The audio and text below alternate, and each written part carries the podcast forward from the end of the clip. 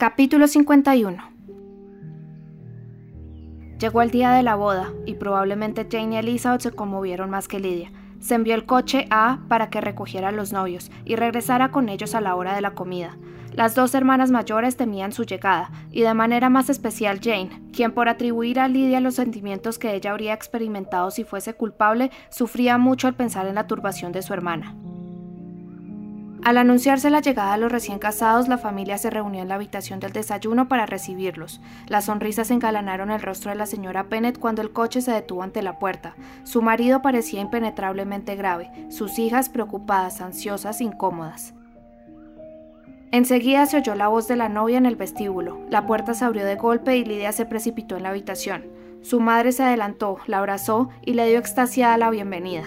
A continuación, junto con una sonrisa de afecto, ofreció la mano a Wickham, que venía detrás de su dama, y felicitó a ambos con una prontitud en la que no se apreció duda alguna sobre su felicidad futura.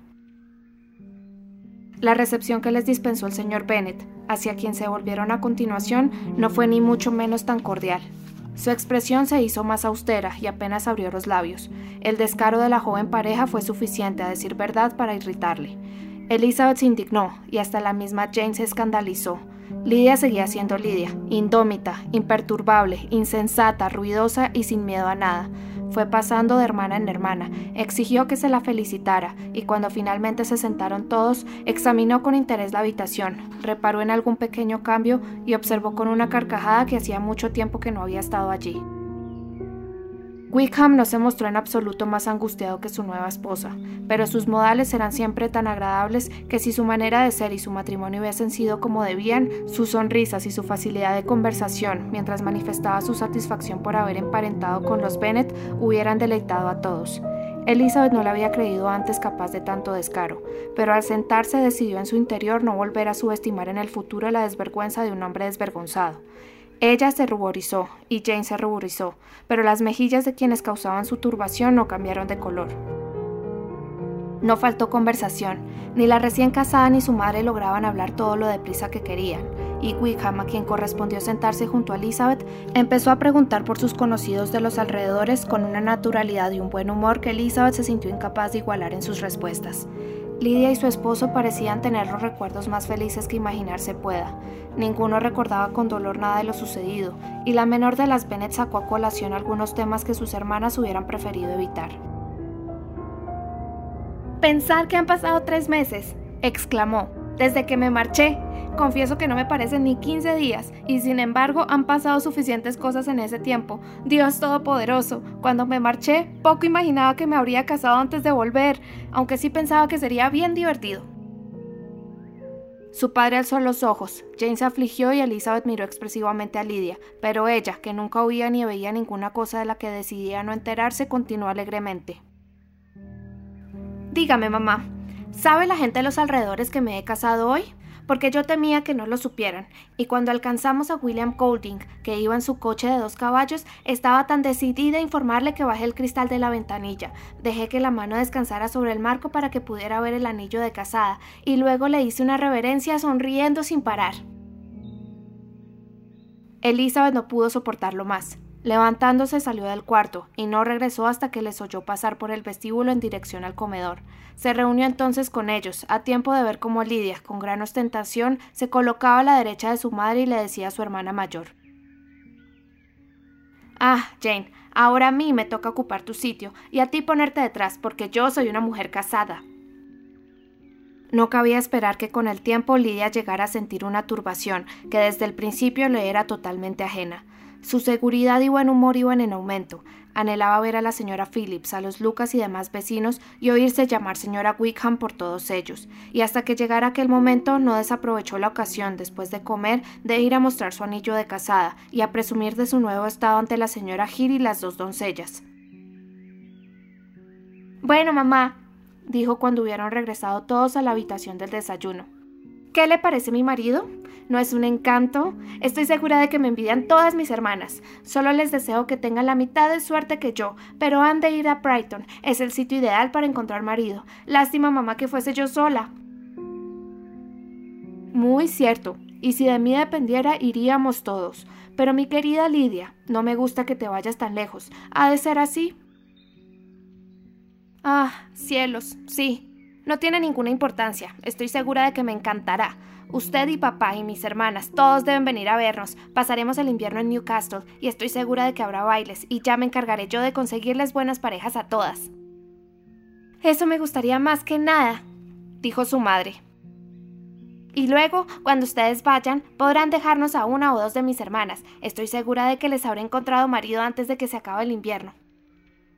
Te lo agradezco mucho por la parte que me toca, dijo Elizabeth, pero no me gusta demasiado tu manera de encontrar marido. Los recién casados solo pasarían 10 días en Longbourn. El señor Wickham había recibido su despacho de alférez antes de abandonar Londres y tenía que incorporarse a su regimiento en un plazo de 15 días. Nadie lamentó que su estancia fuese breve, a excepción de la señora Bennet, quien por otra parte aprovechó al máximo el tiempo haciendo muchas visitas con su hija y teniendo con frecuencia invitados en casa. Aquellas invitaciones eran muy convenientes, porque para los habitantes de la casa que pensaban evitar el círculo familiar resultaba incluso más deseable que para quienes no lo hacían. El cariño de Wickham por Lydia era exactamente lo que Elizabeth esperaba, menor que el de su hermana por él aunque en realidad apenas necesitó de la observación del momento porque la reflexión la había convencido ya de que el motor de la fuga había sido la voluntad de su hermana y no el afecto de Wickham, y le habría sorprendido que sin un amor apasionado él hubiera decidido fugarse con ella, si no estuviera convencida de que la apurada situación económica en que Wickham se encontraba hacía necesaria su desaparición, y que así planteadas las cosas prefirió no marcharse solo.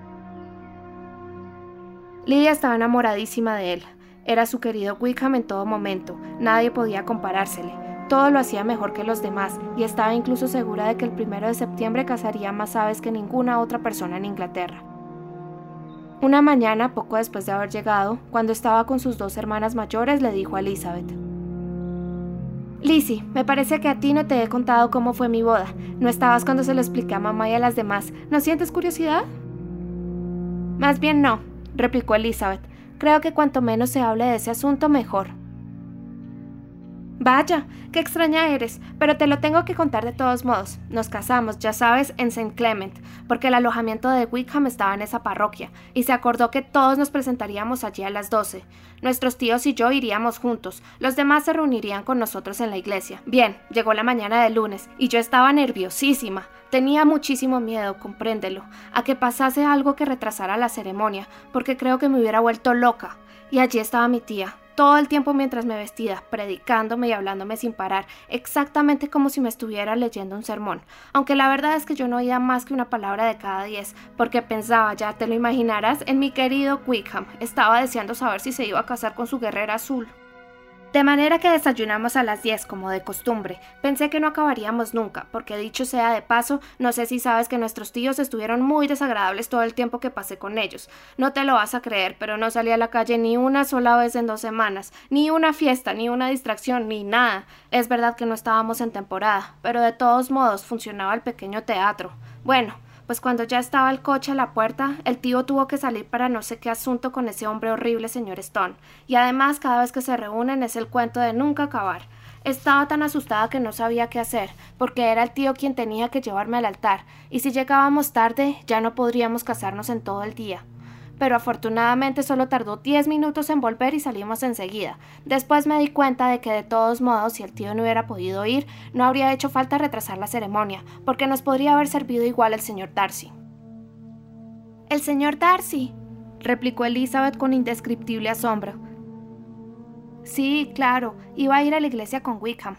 Santo cielo, se me había olvidado por completo. No tenía que haber dicho una sola palabra. Se lo prometí muy solemnemente que dirá Wickham iba a ser el mayor de los secretos. Si tenía que ser un secreto, dijo Jane, no digas una palabra más sobre el asunto. Puedes estar segura de que yo no quiero saberlo. Claro, dijo Elizabeth, aunque muerta de curiosidad. No te preguntaremos nada. Gracias, dijo Lidia, porque si me preguntaran se los contaría todo, y entonces Wickham se enfadaría mucho.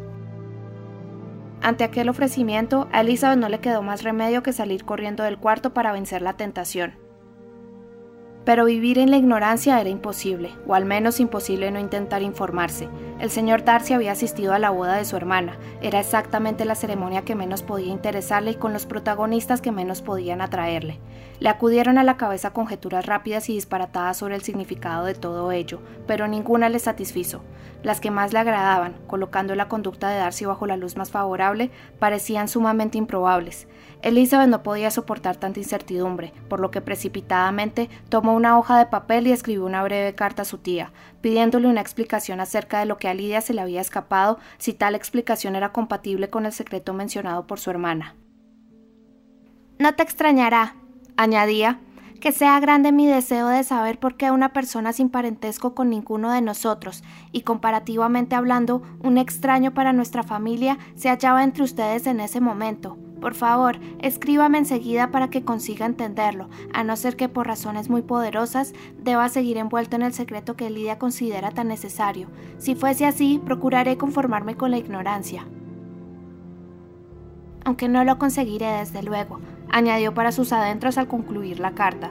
Y mi queridísima tía, si no me dice usted de una manera honorable, me veré obligada a recurrir a orcucias y estratagemas para descubrirlo.